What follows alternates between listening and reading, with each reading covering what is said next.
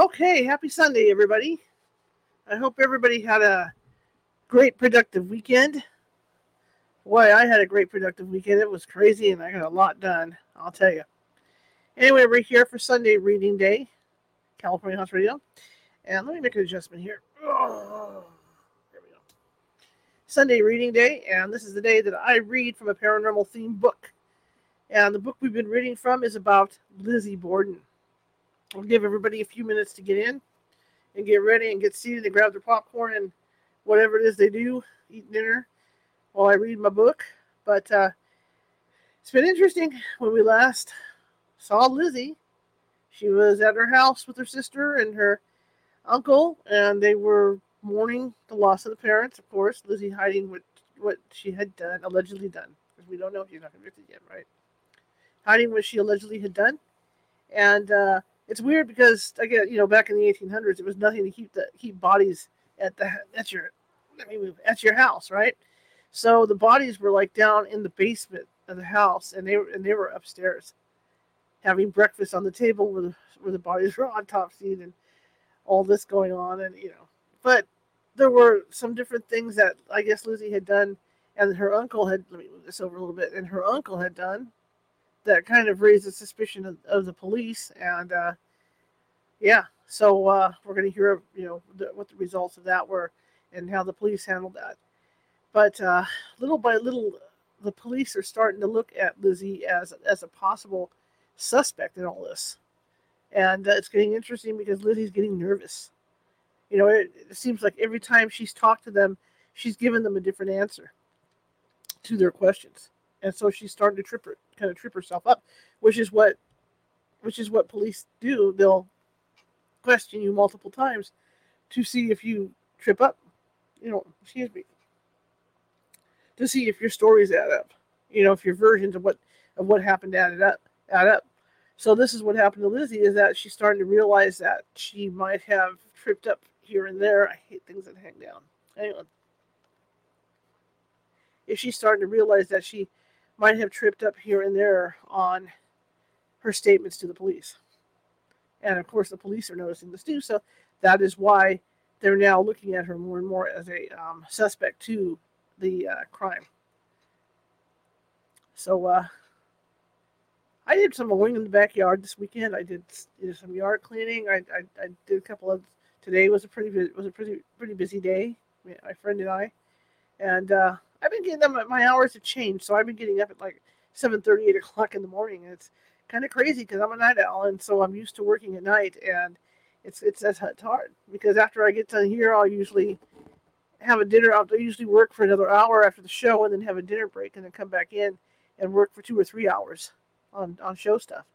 So it's kind of messing me up because by the time I uh, after I have dinner, I'm sleepy, right? And I, like everybody else, and I want to go to sleep, and I, I still got stuff to do. So um, I'm trying to get used to this new this new old schedule. You know, because like I was like everybody else for years, I I got up in the morning, went to work, did all that, you know, did all that. But then, as I started doing the show the last couple of years, I got in this habit where I'm up all night after doing the show. So I'm trying to get into the habit where I can actually go to work. You know, after I have dinner and after being up early. So uh, I'm sure I'll get there. My body needs to get on a schedule or something. But anyway, um, I want to welcome everybody. My name is Charlotte. I'm going to be your host for the next hour. And I'm going to be reading about Lizzie Borden. I'm also the owner of the California Haunts Paranormal Investigation Team based out of Sacramento, California. You can find us at californiahaunts.org or the radio station. The radio show itself is at californiahauntsradio.com or our YouTube page, which is just California Haunts. It's not California Haunts Radio, it's California Haunts. That's how you can find us on the YouTube page. If you're watching from Facebook and you like what you hear tonight, please uh, please follow. All right. If you're watching from Twitch, you like what you hear tonight, please follow. And of course, if you're watching from YouTube, there's a little ghost down in the bottom right hand corner with a magnifying glass and a Sherlock Holmes hat on. Click on that, and that'll make that'll make you a subscriber to our YouTube channel. And if you look on that YouTube channel, there's more than 270 videos over there, different topics. I don't always do paranormal topics. I'm a journal. I'm, I'm a journalist, photojournalist by trade, and I like uh, I like to mix it up a little bit. You know, we might do paranormal one night. We might do something about people that eat bugs the next night. You know, it's just it's just what we do. So you got to check us out because I think there's something, a little bit of something for everybody who goes all over to our YouTube page to check out the archives. Also, you can find us at Blog Talk Radio by typing in California Haunts Radio. We were on Blog Talk Radio for more than 10 years. So we have a bunch of shows over there as well. And if you go on Apple to find us for Apple Podcasts, you'll see that there are two versions of the California Haunts Radio Show. One is from when we were on Blog Talk, and one is this show right here. That we do over Facebook Live and all the and all these other places. So uh, it's kind of kind of confusing as, as to what those are, but that's what that is. There's two different versions of two different types of show. One was a straight podcast, and then there's this one that's video and podcast. So it's kind of cool. Summer's going fast, isn't it? We're coming into August already. That was fast. Last year it seemed like it dragged on for some reason. I don't know why, but this year summer is just whipping by. When I mean whipping, whipping. Anyway, I want to welcome you all. This is our Sunday night where we read. I, I read from a paranormal theme book, and uh, Rebecca Pittman, uh, author Rebecca Pittman, has nicely allowed me to use her book. She self-publishes, and uh, I called her up and said, you know, she's been a guest a couple times here on the show, and I called her up to see if we could uh, use the Lizzie Borden book, and she agreed, and so I'm really happy. You know, we're doing our 11th day of, of, of reading our 11th Sunday of reading Lizzie Borden. You know, and it's it's really a, a really good book. All right, let me turn this bad boy on, and then we'll get going here.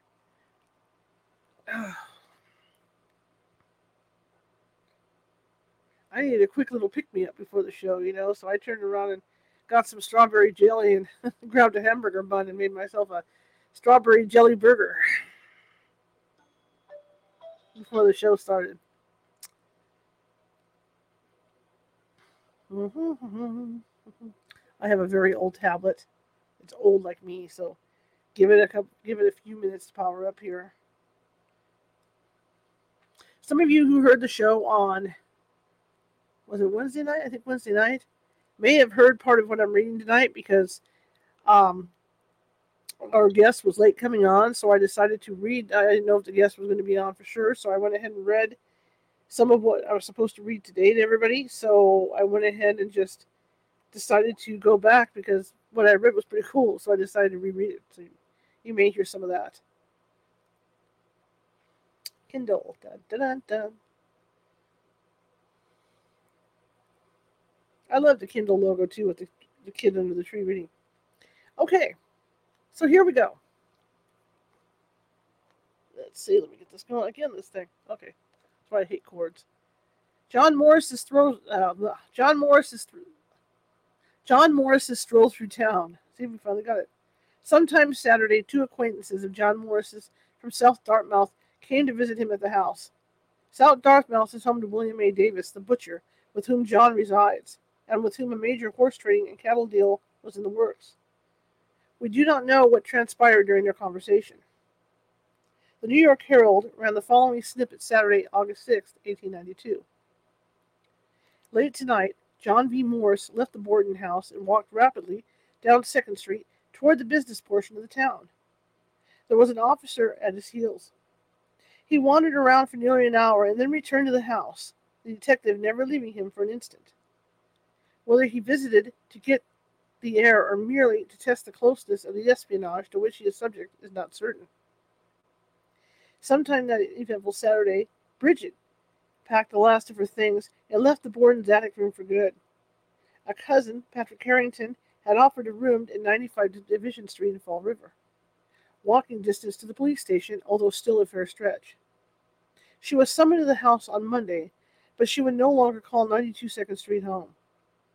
Also that day, Marshall Hilliard and Dr. Dolan visited the receiving vault at Oak Grove Cemetery. Nothing was done at that time other than to look at the bodies in general. Were they taking another look at the wounds, or was the visit for more nefarious motives?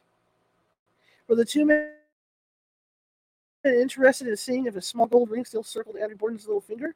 Or did they check to see if a murder weapon or blood-stained dress had been secreted inside the coffin Saturday morning as Lizzie wept and bent over her father's casket to kiss him? What more clever way to dispose of evidence than to bury it along with the murder victim, six feet beneath the ground? The two men walked through the cemetery toward their carriage and discussed the case. Inside the cool cavern of the vault, Andrew and Abby Borden lay in their caskets, not yet at peace. Their final divulgation was yet to come. Chapter 25 Saturday, August 7th, 1892. The Fall River Herald, August 7th, 1892. Sunday was a quiet day around the house. Emma Borden appeared at the door at 8 o'clock to take in the milk. The servant girl, Bridget Sullivan, could, sta- could stand the strain no longer and left the house Saturday night to join her friends. None of the family ventured out to church, and there was nobody visible at the windows. The event of the day was the arrival of the house, at the house of Detective Hanscom of the Boston Pinkerton Agency who entered with lawyer Jennings during the, during the forenoon. He had been hired by the Bordens to look after their interests. He had questioned Lizzie, but found her too exhausted physically for a searching examination. If the Fall River Herald thought the event of the day was the arrival of Detective Hanscom at 92 Second Street, they were not privy to Lizzie Borden's movements that, Saturday, that Sunday morning. Hanscom's appearance would have paled in comparison to the events about to take place within the Borden's kitchen. Alice Russell was questioned during the Superior Court trial as to what occurred on Sunday, August 7th.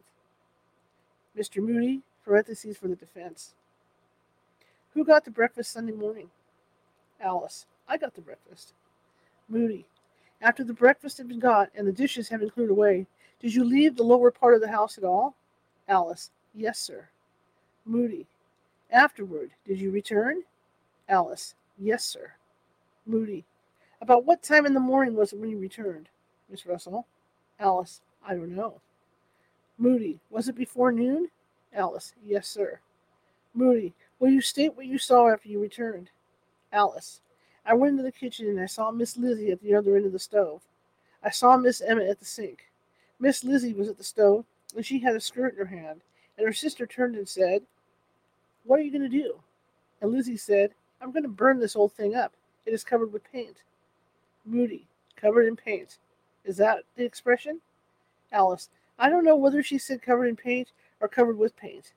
Moody, do you recall anything else said then? Alice, no, sir. Moody, what did you do then? Alice, I'm quite sure I left the room. Moody, did you speak to either of them at the time? Alice, no, sir. I don't remember that. I did. Moody, did you come in the room again? Alice, yes, sir. Moody, what did you see then? Alice. Miss Lizzie stood up towards the cupboard door. The cupboard door was open, and she appeared to be either ripping something down or tearing part of a garment. Moody. What part? Alice. I don't know for sure. It was a small part. Moody. A smaller part? Go on and state. Alice. I said to her, I wouldn't let anybody see me do that, Lizzie. She didn't make any answer. I left the room. Moody. Did she do anything when you said that? Alice. She stepped just one step farther back up towards the cupboard door. Moody, did you notice? Ooh, sorry, where the waist of the dress was when she held the skirt in her hands as you first came in? Alice, I didn't know that it was the waist, but I saw a portion of, of this dress up on the cupboard shelf. Moody, inside the cupboard? Alice, yes, the door was wide open. Moody, when you came back the second time, and she was tearing the smaller part, did you see the skirt? Alice, well, I'm not positive. I think I did. Moody, did you have any more talk with her that day, or did she say anything to you about it? Alice, no, sir. Moody, at that time, were there any police officers in the house? Alice, no, sir. Moody, were there any police officers about the premises? Alice, yes, sir. Moody, do you know whether there was anyone else in the house except yourself and Miss Emma and Miss Lizzie Borden? Alice, I don't think there was. Moody, Miss Russell, will you tell us what kind of dress? Give us a description of the dress that she burned that you have testified about on Sunday morning. Alice, it was a cheap cotton Bedford cord. Moody, what was its color? Alice, light blue, ground with a dark figure, small figure. Moody, do you know when she got it? Alice, in the early spring of that same year. Cross examination by Governor Robinson for the defense. Robinson, you called it a Bedford cord, is that right? Alice, yes, sir. Robinson, is that what we call a calico? Alice, no, sir. Robinson, quite different from a calico? Alice, yes, sir. Robinson, and is it a cambric? Alice, no, sir. Robinson, the dress you saw Sunday morning was not a calico, was it? Alice, I judge not. I suppose it was the same dress that I have re- that I have reference to her having made in the spring. That was the Bedford cord. Robinson, were you were you three the only persons in there at breakfast? Alice, no, sir. Robinson, was Mr. Morse? Alice, yes, sir. Robinson, and did I understand you to say that you went out? Did you go out of the house after breakfast?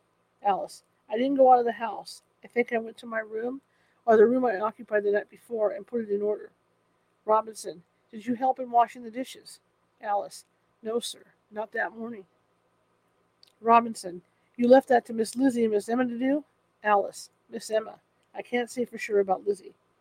Robinson, when you came back from your chamber, you came into the kitchen and saw Miss Lizzie with the Bedford cord dress, and some other part of the dress was over on the mantel or a chair, was it?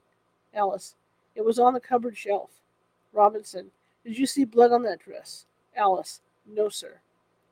Robinson, did you see any blood on the remaining part of it? Alice, no, sir. Rob, did you see that it was a soiled dress? Alice, the edge of it was soiled as she held it up. The edge she held towards me like this, illustrating, and this edge was soiled. Governor Robinson's clever location of the dress did not work. He, he says, part of the dress was over on the mantel or a chair, was it? He is trying to get Alice to say the dress was out in the open, not suspiciously hidden away in a closet, used for storing cleaning supplies and fuel for the stove. But Alice doesn't take the bait. She restates, it was on the cupboard shelf.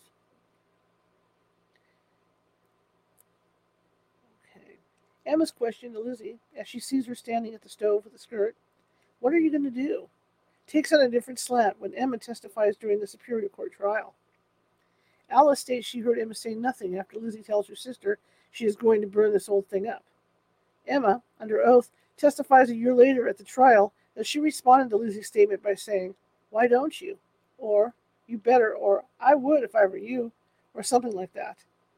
Emma steps way over the ethical and legal line during the same testimony to the state she saw just oh during the same testimony to state she saw the stained Bedford cord dress hanging in the clothes press, which is a closet, Saturday night after the funeral.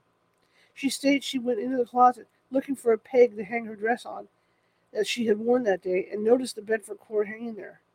This is after the police did an intensive search of that closet earlier that day and did not see the dress.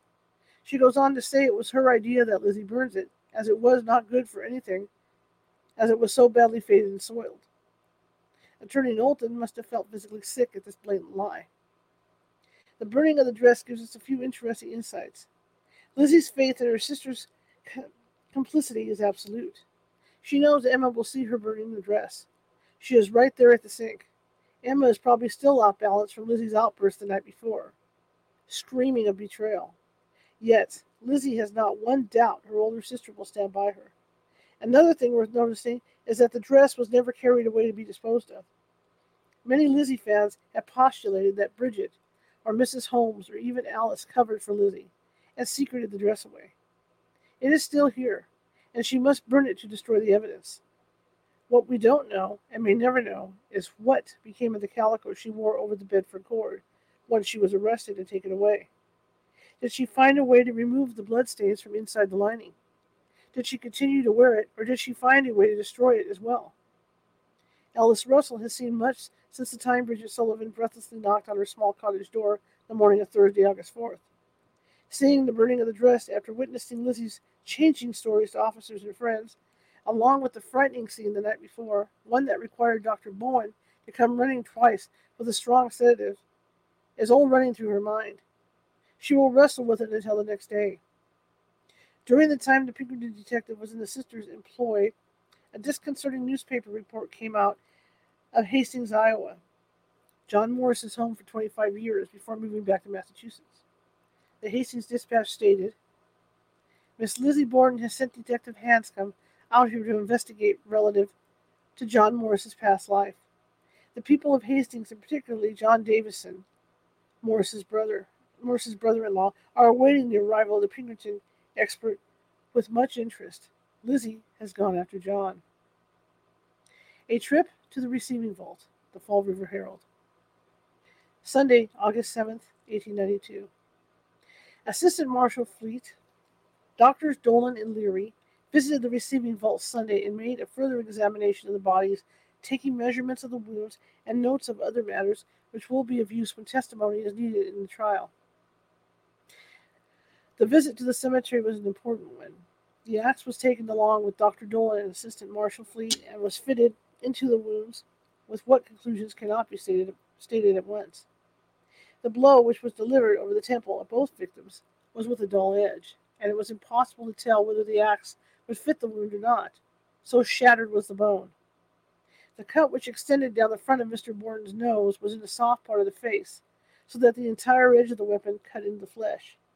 It was an easy matter to measure that, and it was found that while the exact length of the gash did not correspond with the width of the axe blade, yet it could readily have been made by such a weapon.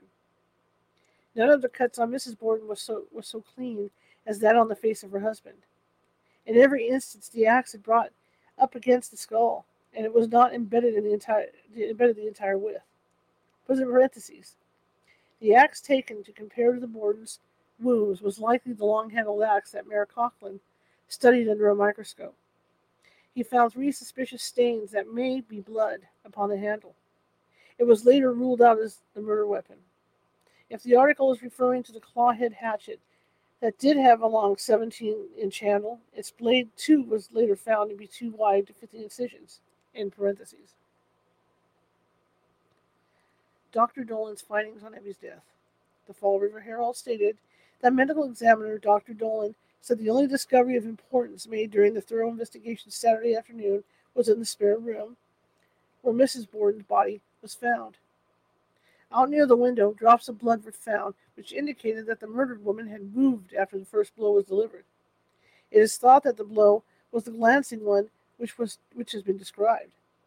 The supposition is that the axe fell on the right side of the head, taking off the flesh and hair, and that the woman turned and reeled to the space between the dressing case and the bureau where the mortal wound was delivered. After that, the blows fell thick and fast.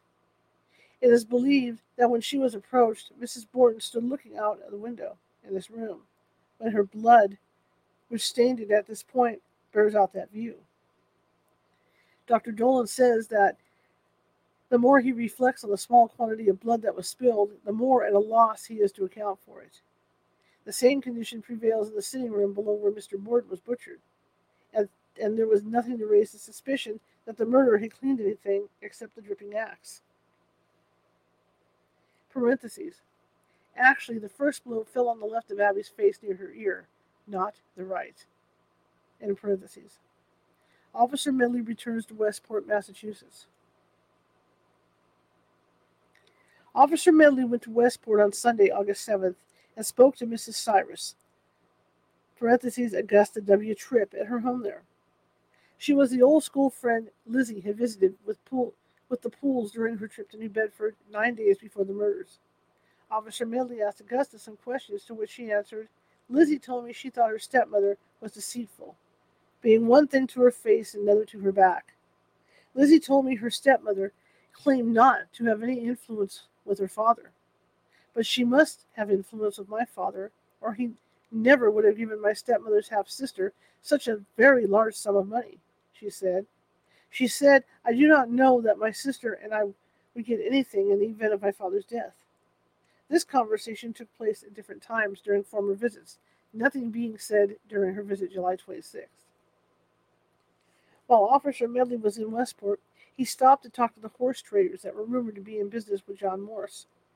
They denied any knowledge of such a claim, as the horses had been serendipitously moved to Fairhaven without the officer's knowledge, Medley can find nothing suspicious. Lizzie and Emma received calls from a few friends throughout the day. Meanwhile, the police scurried about town, holding meetings and going over evidence they hoped would convince Judge Blaisdell that there was sufficient cause to arrest Lizzie Borden and hold her over for a preliminary hearing. Marshal Hilliard ordered a man named William Niles to be at the Bordens at 2.30 to dig up the clothes that had been buried behind the barn. What happened to them at that time is unknown. They were buried again several minutes later. Sunday admonitions from the pulpit.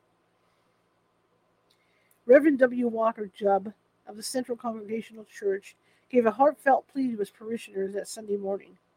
The First Congregational Church was also in attendance within the stone building on Main Street. Lizzie's pew was obviously vacant, and rumors had been swirling amongst the public both outside and inside the church. Let us ourselves curb our tongues and preserve a blameless life from undeserved suspicions, he intoned. And while we hope, he continued, for the triumph of justice, let our acts be tempered with mercy.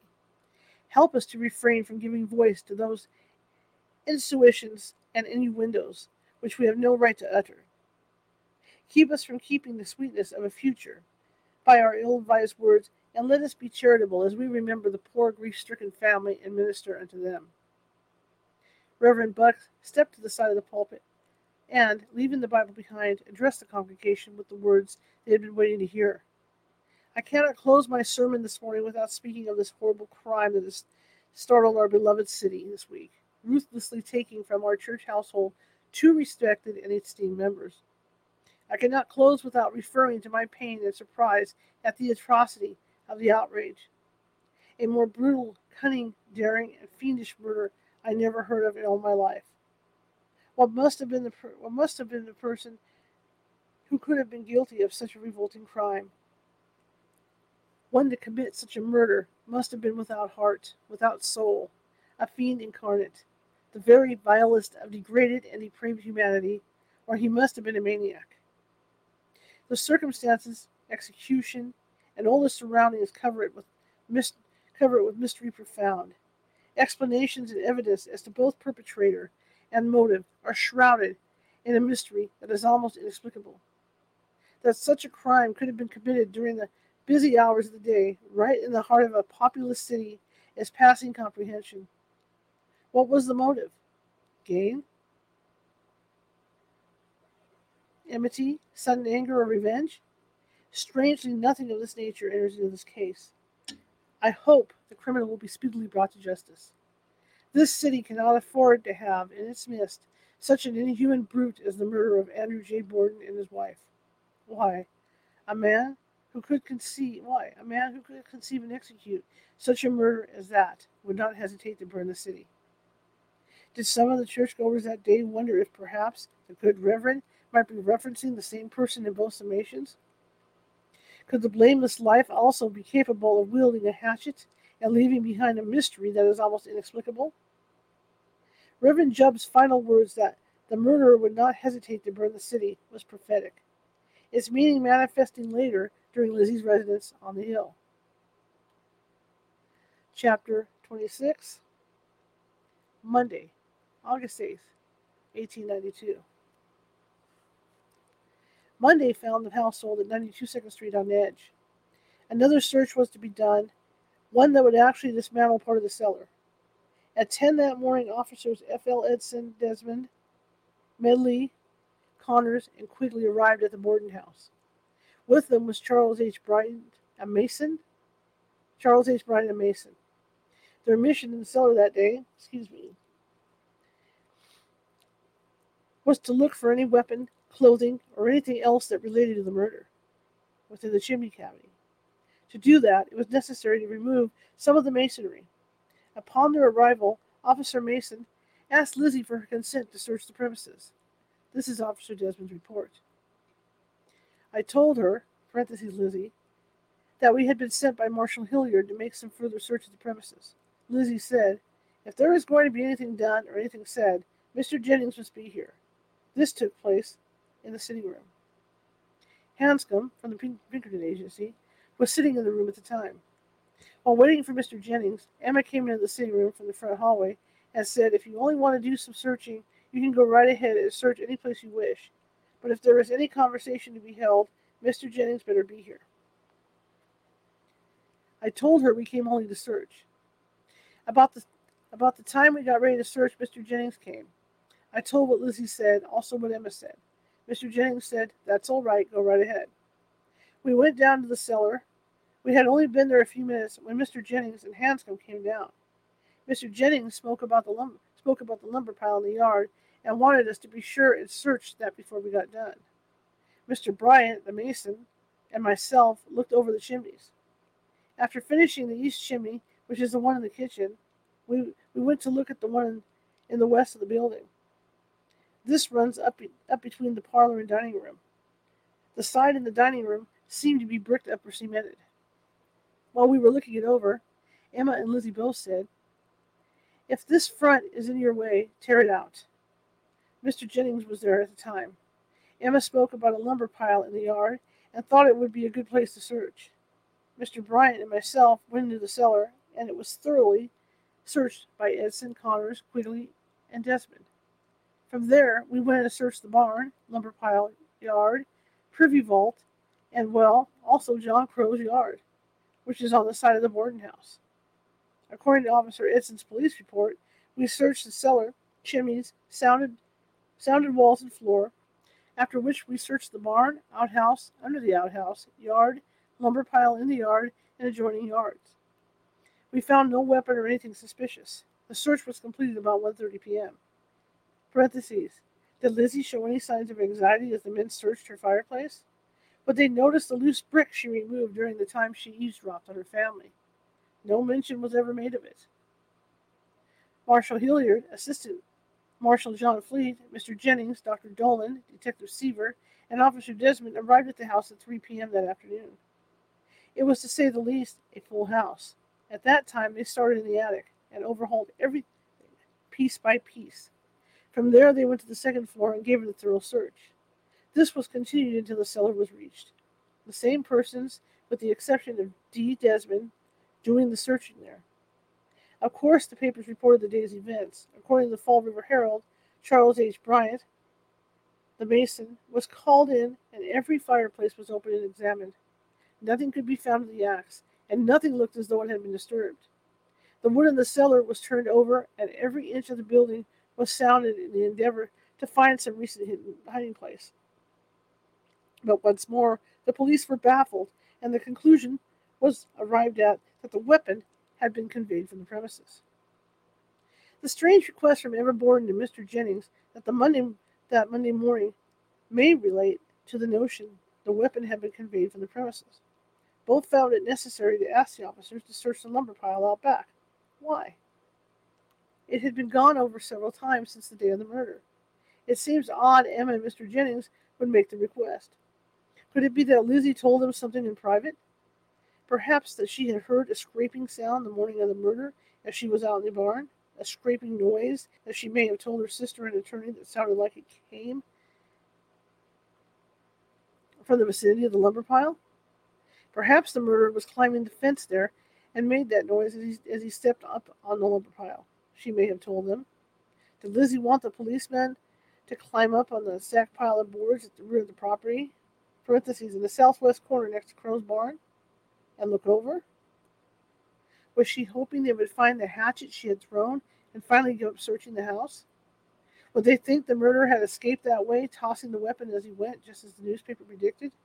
And, a sober thought to ponder, did Emma and Mr. Jennings know she had killed Abby and thrown it there?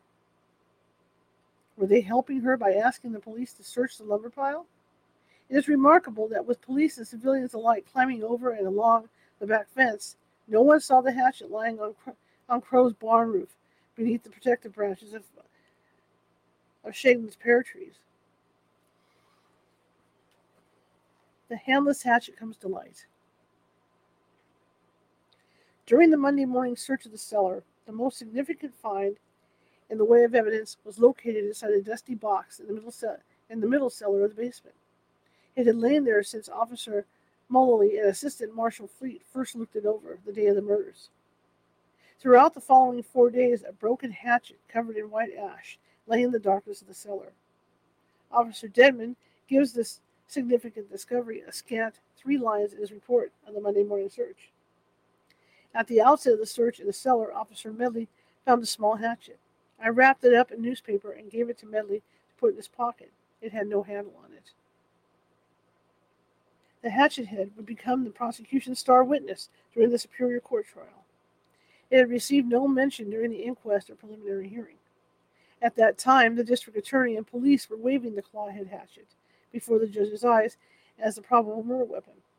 After all, it was sharp, relatively new, appeared to have been recently washed and swiped. It had to be the instrument of death. There was one problem with it it didn't fit the wounds. Its five inch blade was too wide. The production of the hand of the handless of the handleless hatchet at the Superior Court trial in June of 1893 would be one that Edgar Allan Poe would have approved. There was comedy, tragedy, and a mystery befitting the skills of the greatest macabre writer of the 19th century. We will showcase in the chapter on the Great Trial. Alice struggles with a lie. During the morning, as the drama unfolded with the hatchet head in the basement, and another was transpiring in the parlor of the Borden house. Detective Hanscom called in to talk to her in private as Lizzie and Emma waited in the dining room. Unless speaking in whispers, it is quite possible the sisters overheard the conversation, as the two rooms were separated only by a wall. Alice Russell sat nervously, pursing and unpursing her lips, her facial tics betraying her highly nervous state. Ever since she witnessed Lizzie burning the dress the morning before, she had struggled with the implications. The wooden club she found beneath her bed had been bad enough. Lizzie's erratic behavior and volatile nature had unnerved her completely. And now, a detective from the famous Pinkerton agency had her sequestered in, in the little used parlor. She felt the detective agency's all all seeing eye featured featured in their logo, staring into her soul. Hanscom asked Alice if all the dresses that were in the house the day of the murders were still there. The poor woman's body must have frozen in terror. After a few moments' hesitation, she replied they were as far as she knew. Lizzie and Emma turned to see excuse me turned to see if frightened Alice Russell walked briskly into the dining room and closed the door. Sitting down dramatically in a spare chair, she hissed, I have just told Detective Hanscom a falsehood. If the sisters had overheard the conversation in the next room, they kept their poker faces. What was there to tell a falsehood about? Emma asked. He asked about the dresses, if all of them were in the house that were here on the day of the murders. I said yes. Oh, Lizzie, she said, turning her attention to the woman across from her, who was showing signs of anxiety. I'm afraid the worst thing you could have done was to burn that dress. Lizzie blinked, color rouging her cheeks. In a loud voice, perhaps for Detective Hanscom's hearing, she yelled, Oh, what made you let me do it? Why didn't you stop me? Alice may have blanched at having the tables of guilt turned on her. Before she could retort, a carriage arrived out front to take her on some errands. She left the house flustered and frightened. Upon Alice's return, she was asked to sit down and talk with the sisters and have a talk about her conversation with Detective Hanscom. Emma advised her to go into the parlor and tell the Pinkerton man the truth. Further, she told Alice to tell him she and Lizzie had instructed her to do so. Alice disappeared into the parlor and returned in a few moments, terribly flustered. She announced she had told she, she announced she had told him. What Lizzie must have been going through, knowing the detective now had that piece of damning evidence, is not known. Did she hope it would remain a secret, as Hanscom had been hired by the sisters? He would, no doubt, tell Mr. Jennings. Lizzie's panic grew. Whether Alice had been away from her accounting work for too long or the past four days had been too much for her, she chose that Monday to pack her small bag and return to her boarding house on Borden Street. Lizzie may have been relieved to see her go. Meetings and warrants. The New York Herald, Fall River, Massachusetts, August 8, 1892. For a long time this evening, the Borden horror hung upon a climax as startling as the crime itself. In a private room at police headquarters, District Attorney Knowlton and Chief Hilliard conferred from five o'clock in the afternoon until late at night, and the subject of their conference was whether there was enough evidence to warrant the arrest of three persons well known in Fall River on the charge of murder. They had before them all the facts which the police had been able to collect, along with Detective Seaver and Rhodes, who had done some of the collecting. Chief Hilliard further exhibited some articles of testimony which throw a new light on the work of the police. The conference had not been going on long when, when a patrolman came in with one of the registers in which the druggists are required to enter all sales of dangerous drugs. He took this book directly into the room where Knowlton and Hilliard were at work. What it shows, nobody knows but the police and the district attorney. But ever since the murder, there has been talk of some such book said to contain a record of a purchase of poison by a member of the Borden household. There was rather a sensational beginning to the view of Chief Hilliard's repeated declaration that he was all in the dark for clues or testimony. In a few, in a, in a few minutes, there were more surprising developments. Medical examiner Dolan came to the back door of the headquarters and carried under his arm a box in which there were a hatchet and a dress. It was not intended that anyone should know either of Dolan's coming or what he brought with him, but two or three reporters happened to be at the rear entrance to the headquarters when he drove up, and the lap robe which, robe which covered the box fell to the ground as he was lifting the box from the carriage. The dress and the hatchet were plainly seen. There was something else in the box which they could not make out. Dr. Dolan whisked it into, the conference room as rapidly as possible. It has been strenuously asserted for the last two days that the police have in their possession a dress found in the Borden house on which was a drop of blood. The police have strenuously denied it. It has also been asserted that the stained axe or hatchet found in the Borden house, as described in yesterday's Herald, had been discovered to be stained with blood. The police have, uh, have, have, have also vigorously denied it. Dig him up. Before Dr. Dolan delivered his secret evidence to Marshal Hilliard Monday afternoon, he had first gone to the Borden house and enlisted a man to dig up the clothes, yet again, that had been recently buried behind the barn. The victim's bloody apparel and artifacts from the crimes were spread out on the grass for examination. There were certain parts he wanted for further investigation, and he carried them away with him, and had the remains buried again behind the barn. Hairs found on the victim's clothing were carefully picked from the fibers and placed in an envelope. Other things were taken away as well. The Fall River Herald ran the story of the bloody clothes being, ta- being looked over once again and then buried. The New York Herald, sending stories via telegraph to the Fall River Herald, stated without hesitation that meetings were being held, evidence gone over, and three arrest warrants were being prepared. What this news must have created in the form of sheer panic and the three accused can only be imagined. We do know Bridget Sullivan was asked to return to Borden House and spend the night Monday, so she would be available under police guard until she was needed the following morning to appear at the coroner's inquest. If Bridget had read the news and realized she might be one of the three mentioned for an upcoming arrest, it is no wonder that on Tuesday morning, when Officer Doherty came to pick her up for her appearance at the court, she totally broke down. She thought they were about to arrest her. The newspapers ran a report stating John Morse met some friends and chatted with them downtown for a while Monday night. This may have been the time he later testified to meeting Mr. Charles Holmes and his wife in front of City Hall. Mr. Jennings for the defense caught John Morse in a lie during his preliminary hearing testimony when Morse claimed he did not talk with Mr. Holmes about seeing the cellar door open the day of the murders when he first arrived at the house at noon. Mr. Jennings, you were asked the other day, when you were on the stand, whether you had informed any person about seeing the cellar door open, and you were asked by me whether you had informed Mr. Holmes or not.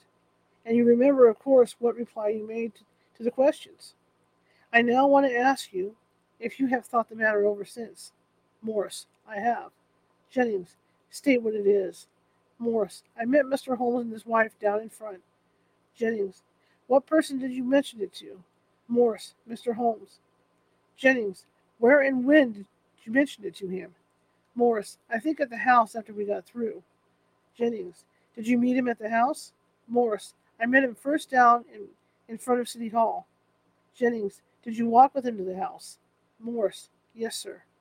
Jennings, after you got to the house, what did you do? Morris, went into the house and showed him over it.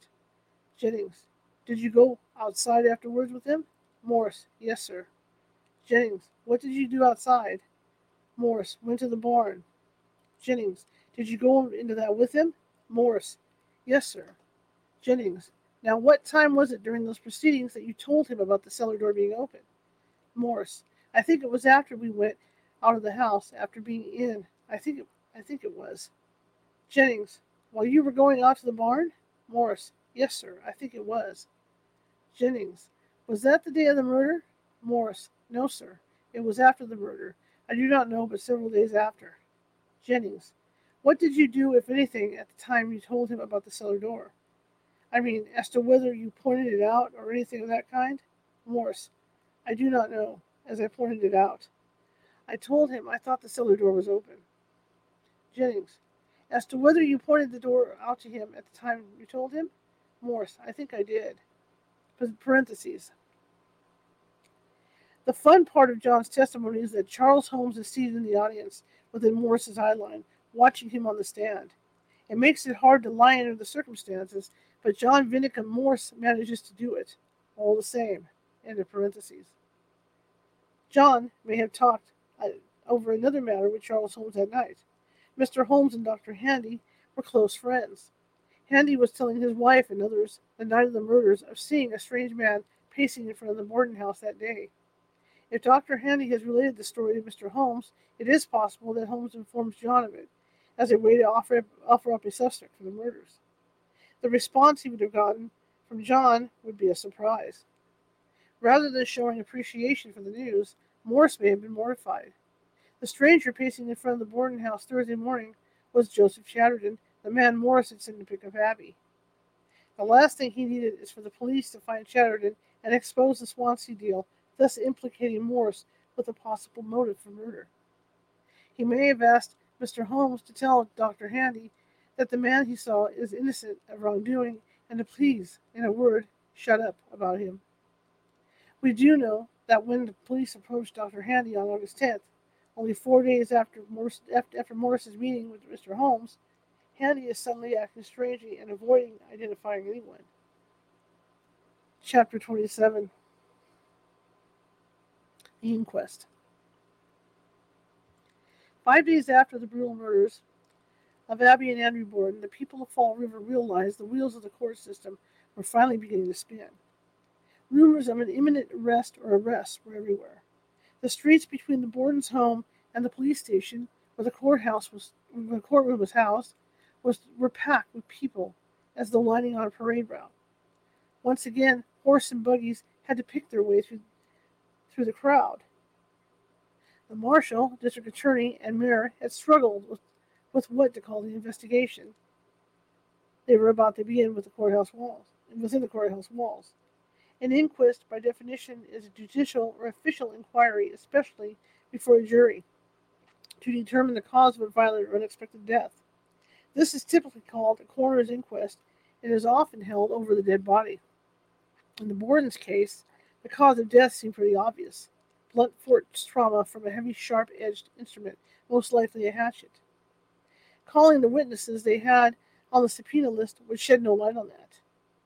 As the reporters circled like buzzards, demanding to know the nature of the sudden announcement of the impending events, word went out that the proceedings were merely a judicial inquiry to collect all the evidence through the witness statements. The public was not fooled, and the, and the authorities finally admitted it was indeed an inquest. The Fall River Herald was delivering the news from the beginning day of the inquest as fast as anxious readers could devour it. Parentheses. I mean, quote, District Attorney Knowlton, Medical Examiner Dolan, and Detective Seaver had arrived at the courthouse and were in earnest consultation with the, with the city marshal. Officers started from the station in all directions and it was soon apparent that something of importance was about to take place. The members of the party who had been in consultation in the marshal's office proceeded upstairs, and the first legal proceedings of the case commenced. Miss White, the stenographer, took notes for Mr. Knowlton. Nobody outside of the officials was allowed in the room, and it was impossible to obtain any information as to what took place. Bridget Sullivan, the domestic, was the first to arrive at the station. She was escorted from the house by Officer Doherty. Miss Sullivan was dressed in black, parentheses green, and her countenance indicated that she thoroughly realizes the position in which she is placed. If an honest appearing face was to acquit a person of a crime, Miss Sullivan has that face. From the time Miss Sullivan went upstairs, 9:45 o'clock, until 11:20, Nothing indicated that an inquest was being held. At 12:15, a recess was taken until 2 o'clock. The witness being placed in the charge of Matron Russell. It was at this time Bridget told the matron about the bloody towels in the cellar. Officer Doherty, upon arriving at 92 Second Street, found a young woman completely in tears. Bridget Sullivan supposed she was being taken away to be locked in a cell in charge of murder. Her composure crumbled before the police officer as he repeatedly tried to assure her she was merely coming with him to answer some questions in the marshal's office. She would not be placed behind bars. Knowing the crowds of reporters outside were salivating for any glimpse of the, of the major players in the Borden murder case, Bridget decided to, to deny them her tears. She stepped out she stepped out the door with Officer Doherty and kept her gaze on the sidewalk, excuse me, it's hot here, watching her small black shoes as, she, as they clicked along. When they arrived at the station, she was shocked to see the crowd choking off the entrance to the courthouse. They shouted at her, pushed and shoved for a better view, and impeded the progress of anyone going into or coming out of the dismal gray building. She was escorted, finally, into the Marshal Hilliard's office, where Dr. Dolan, Attorney Knowlton, and Detective Seaver awaited her. Once she was asked to take a seat, she broke down again in near hysterics. Word had come from Professor Wood that the blood staining the small towels found in the bucket of water in the cellar on the morning of the murders was indeed human blood. It was this announcement and others which the police were anxious to question Bridget. According to the Pittsburgh Dispatch, August 10, 1892, Bridget Sullivan was summoned immediately to the police headquarters. She went willingly. Speaking of the identity of the murderer, she said she was too worn and worried to talk of that. Then she explained suddenly, The murderer should clear me. After that, she would say nothing. So Bridget was taken before Judge Blaisdell, where she told and retold her story. The girl stood as long as she could. Then she broke down. She told her examiners, it is said, that she did not believe Lizzie Borden left the house at all. She was asked why she thought Miss Borden had not gone out. She answered with sobs. The district attorney waited in vain for her to regain her composure, and at twelve noon the inquiry was stopped. Lizzie was called to testify in the afternoon to retell her story.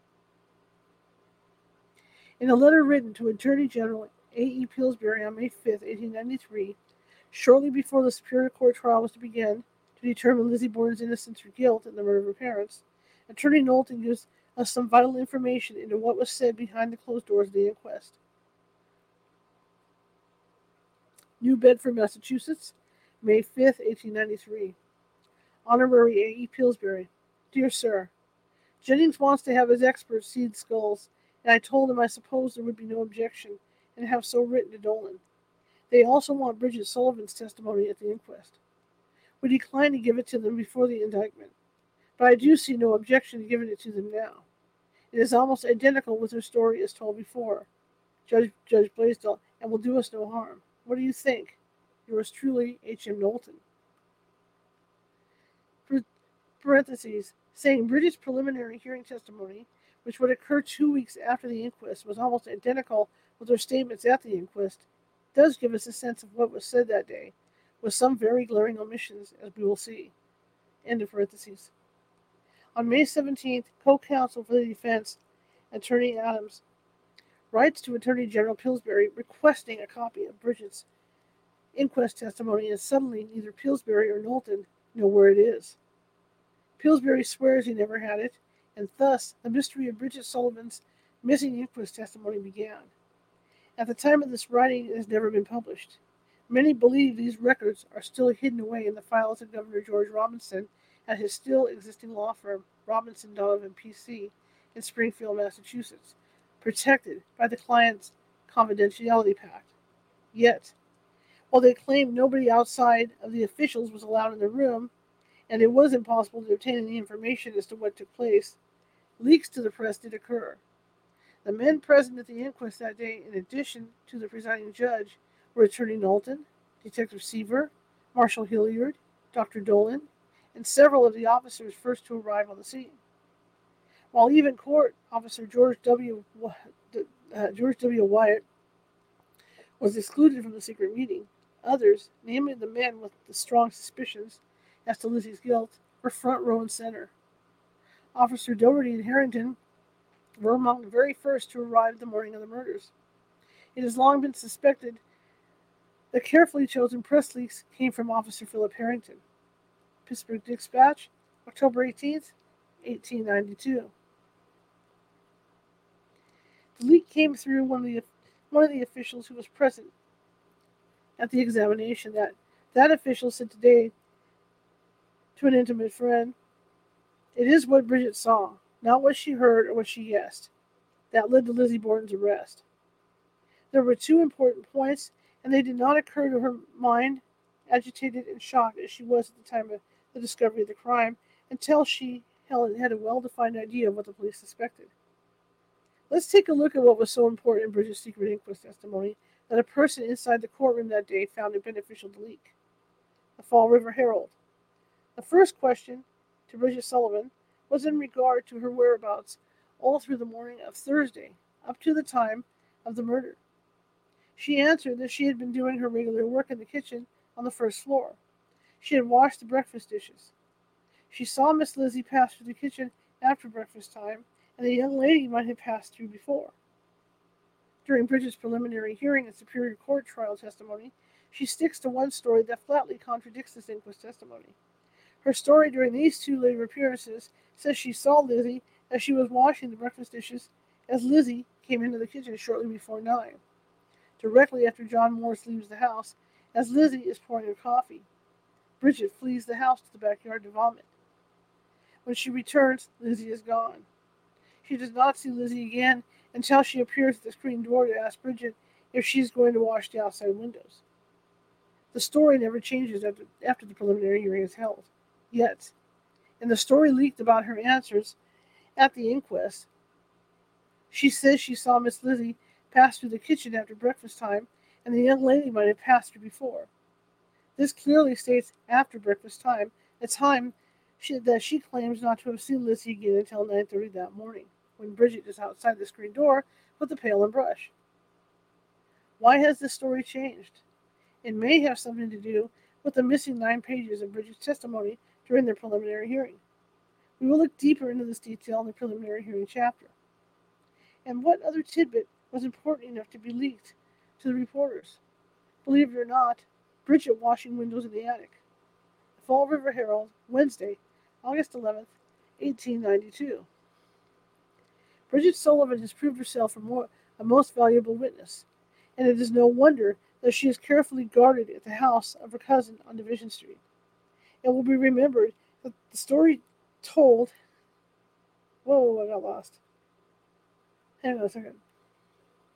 It will be remembered that the story told all along has sent her, Bridget, to the third floor of the house to wash the windows, and that nobody has been able to ascertain when she ascended the stairs. She told the district attorney she did not go to the third floor story to wash windows at all. Really? While Bridget's window washing was committed on earlier was, com- was commented on earlier in the book, it is here in her leaked inquest testimony that we find a tremendous cover-up concerning Lizzie's movements on the day of the murders. Let's see how often Bridget told her story of washing windows in the attic before she was one of the three hinted in the papers as having an arrest warrant waiting for her. Bridget's first statement to Officer Fleet the day of the murders. Bridget went upstairs at 10:55 to fix my room. After I had been in the room about 10 minutes, Lizzie called me downstairs saying that her father was dead. Someone had killed him and get Dr. Bowen.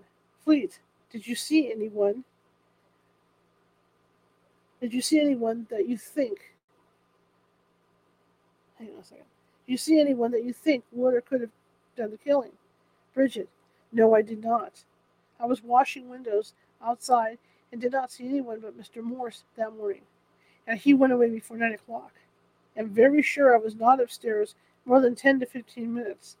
I did not hear the door open while I was upstairs, nor did I see anyone from my window. The Fall River Herald, Thursday, August 4th, 1892. The first press report on the day of the murders. She, parentheses, Lizzie, rushed to the staircase and called a servant who was washing a window in her room on the third floor. The New York Herald, Thursday, August 4th, 1892. Bridget Sullivan, a servant was up in the third story cleaning windows. The Fall River Herald, Friday, August 5th, 1892. At the time Miss Lizzie came downstairs, I went to one of the upper rooms to finish the window washing. I remained there until Lizzie's cries attracted my attention.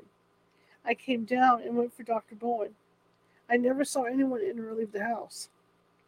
The New York Herald, August 7th, 1892.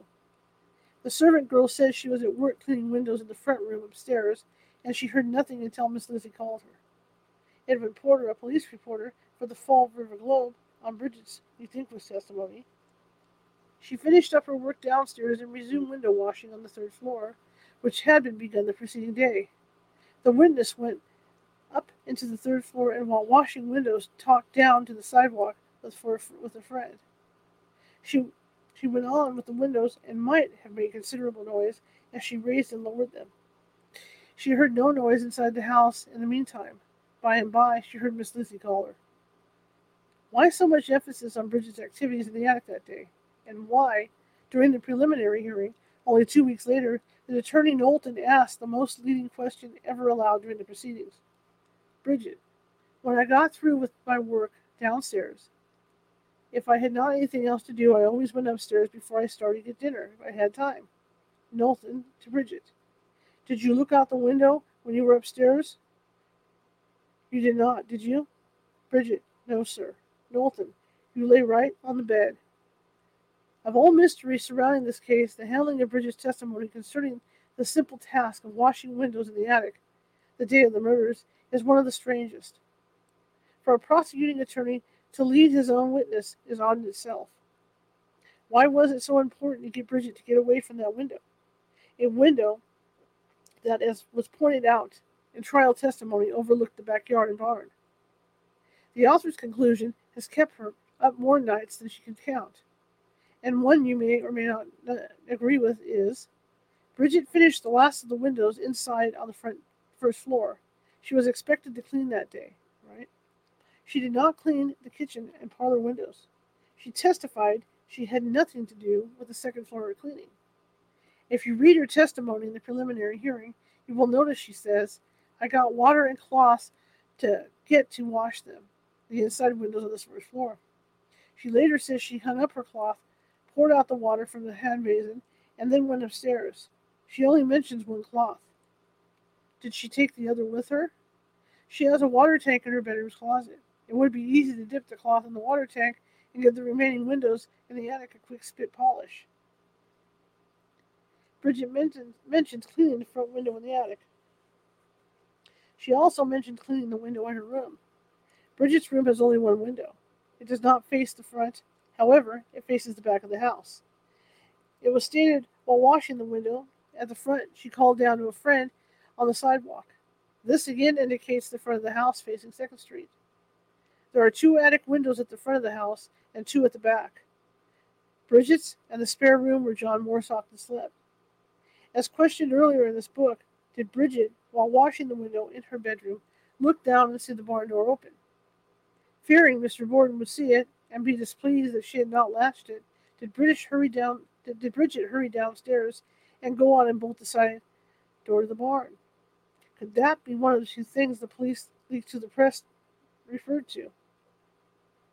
It is what Bridget saw, not what she heard or what she had guessed, that led to Lizzie Borden's arrest. There were two important points, and they did not occur to her mind. Agitated and shocked as she was at the time of the discovery of the crime, until she had well defined idea of what the police suspected. The police suspected Lizzie was never in the barn. Officer Medley's ex- experiment with the barn loft hay dust proved no one had been there. Bridget blurted out the morning of the inquest, while sequestered in Hilliard's office, that she didn't believe Lizzie Borden had ever left the house at all. When Bridget latches the barn door, Lizzie is nowhere around.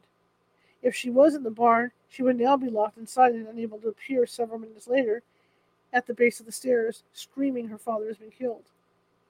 Only as the day of the murder wears on does Bridget start hearing Lizzie's statement that she was in the barn's loft. She told Bridget she had just been in the yard when she heard a groan and came in to find her father dead. As the officers come and go that day, asking Bridget questions and comparing notes as she stood in her corner of the kitchen, Did it begin to occur to her Lizzie could not have been out back or in the barn?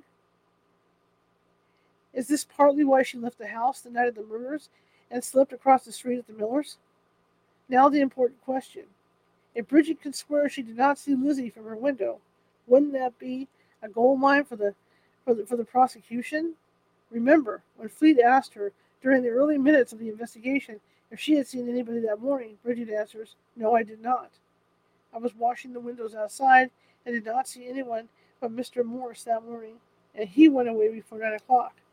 I'm very sure I was not upstairs more than ten to fifteen minutes. I did not hear the door opened while I was upstairs, nor did I see anyone from my window. Bridget didn't see Lizzie at the crucial time Andrew was being killed. Lizzie said she went out to the barn after helping her father get settled and stayed out in the yard eating pears or up in the loft of the barn for 20 to 30 minutes. Bridget left her at 10:55 to go upstairs, and police have decided Lizzie called Bridget saying her father is dead at approximately 11:10.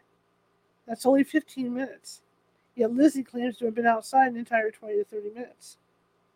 Then why does Attorney Knowlton, the man hired to put Lizzie behind bars through damning testimony, lead Bridget away from the window and her proof Lizzie was never out of the house?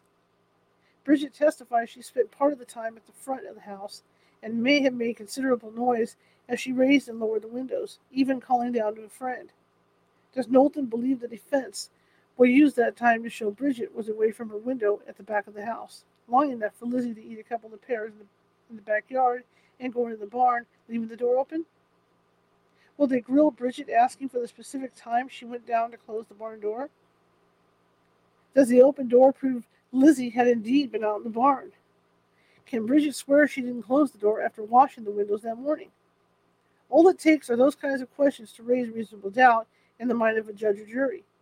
Did Knowlton decide it was not worth it to bring it up, or open that, or, or, or open that door? Oh, I had opened that door. Did Bridget, not wanting to admit she had forgotten to lock the door, once she had finished the window washing, happily go along with eliminating this detail from her testimony? Worse, would it raise suspicion she was downstairs during Andrew's murder and outside, possibly to dispose of a murder weapon?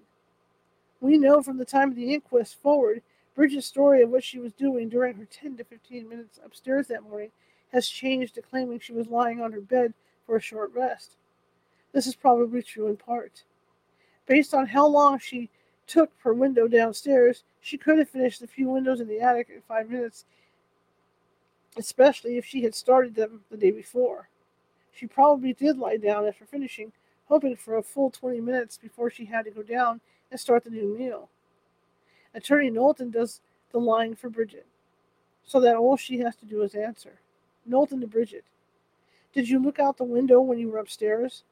You did not, did you? Bridget, no, sir. Knowlton, you lay right on the bed? Bridget's missing inquest transcript must have been handed. Yeah, okay. Bridget's missing inquest transcript must have been handed over to Mr. Jennings in the month before the Superior Court trial. As the attorney refers to it several times while questioning Bridget, oddly, she is not asked about what she saw from her window that morning. Did Pillsbury and Knowlton remove that portion? Mr. Adams, co-counsel for Lizzie, only asked Bridget to point out what window was hers in a photograph presented to her, pointing out that it overlooks the backyard. Perhaps both sides agreed to mentioning to the mentioning of the open barn door was a sticky wicket that could go both ways, and they tucked it away. As a final note to this strange segment, Mary Dolan, the Kelly maid, who talked with Bridget over the fence the day of the murders, was subpoenaed to appear before the Superior Court trial in June 19, 1893. She was never called to the stand. Was she the friend Bridget called down to while washing the attic windows? Was Attorney Knowlton afraid that under cross examination Mary would be asked about Bridget's movements that morning and, and mention she saw or talked up to her as she washed the attic window? We may never know. Another strange report concerning Bridget's testimony was addressed by Edmund Porter, the reporter for the police and a man who undoubtedly received the lion's share of inside information. One of Bridget's statements leaked from the inquest states she said, by and by, she heard Miss Lizzie call her. She answered at once and went downstairs to the first floor, not thinking of looking about on the second floor where Mrs. Borden was found dead shortly afterwards, because there was nothing to make her look around as she obeyed Miss Lizzie's call. She found Mr. Borden's dead Mr. Borden dead and Lizzie at the door of the room. Did Bridget see Andrew Borden's mutilated body? Was Lizzie standing at the sitting room door near the kitchen instead of leaning against the back door as, as Bridget stated multiple times during her three her three judicial appearances that followed? It is interesting that Bridget is questioned repeatedly during the Superior Court trial by prosecuting attorney Mr. Moody as to where Lizzie as to where Lizzie was standing when Bridget came down the stairs. Did they know her original story was quite different? Okay, guys, that's it. Till next week. That was quite a bit of info. I hope you enjoyed it. Um, I have fun reading this stuff. It gets, you know, when I'm reading the testimony, it gets it gets convoluted for me to read. You know, where I'm trying to read it and focus on who's saying what and how they're saying it and stuff. But it, it it's pretty fun. It's pretty fun. Tomorrow I'll be back at six o'clock. I mean six thirty. I'm getting all confused today. All right, tomorrow I'll be back at six thirty p.m. and I'm going to be interviewing. I'm checking it out right now. Get my eyes adjust because I got a bright light in my face. Uh, Bruce Genvy, and he's going to be talking about myths and monsters of the Great Lakes, and it should be a pretty cool show tomorrow. So uh, be sure to be here for that at 6:30 p.m. Pacific. And again, I want to thank everybody for coming. I gotta move this a little bit this way. This made me crazy. I don't know why today I'm so sensitive. Um, I want to thank everybody for coming tonight. I really appreciate it. I know it's Sunday night. Everybody's got their stuff going on. And I also want to ask you if you like the show, share it with five people. If you hated the show, share it with five people. We're equal opportunity here at California Haunts Radio. And I appreciate each and every one of you for joining me. Uh, check us out again. Check us out on YouTube. If you're watching from Facebook, you like what you see, please follow. If you're watching from Twitch, please follow. And the same goes for YouTube.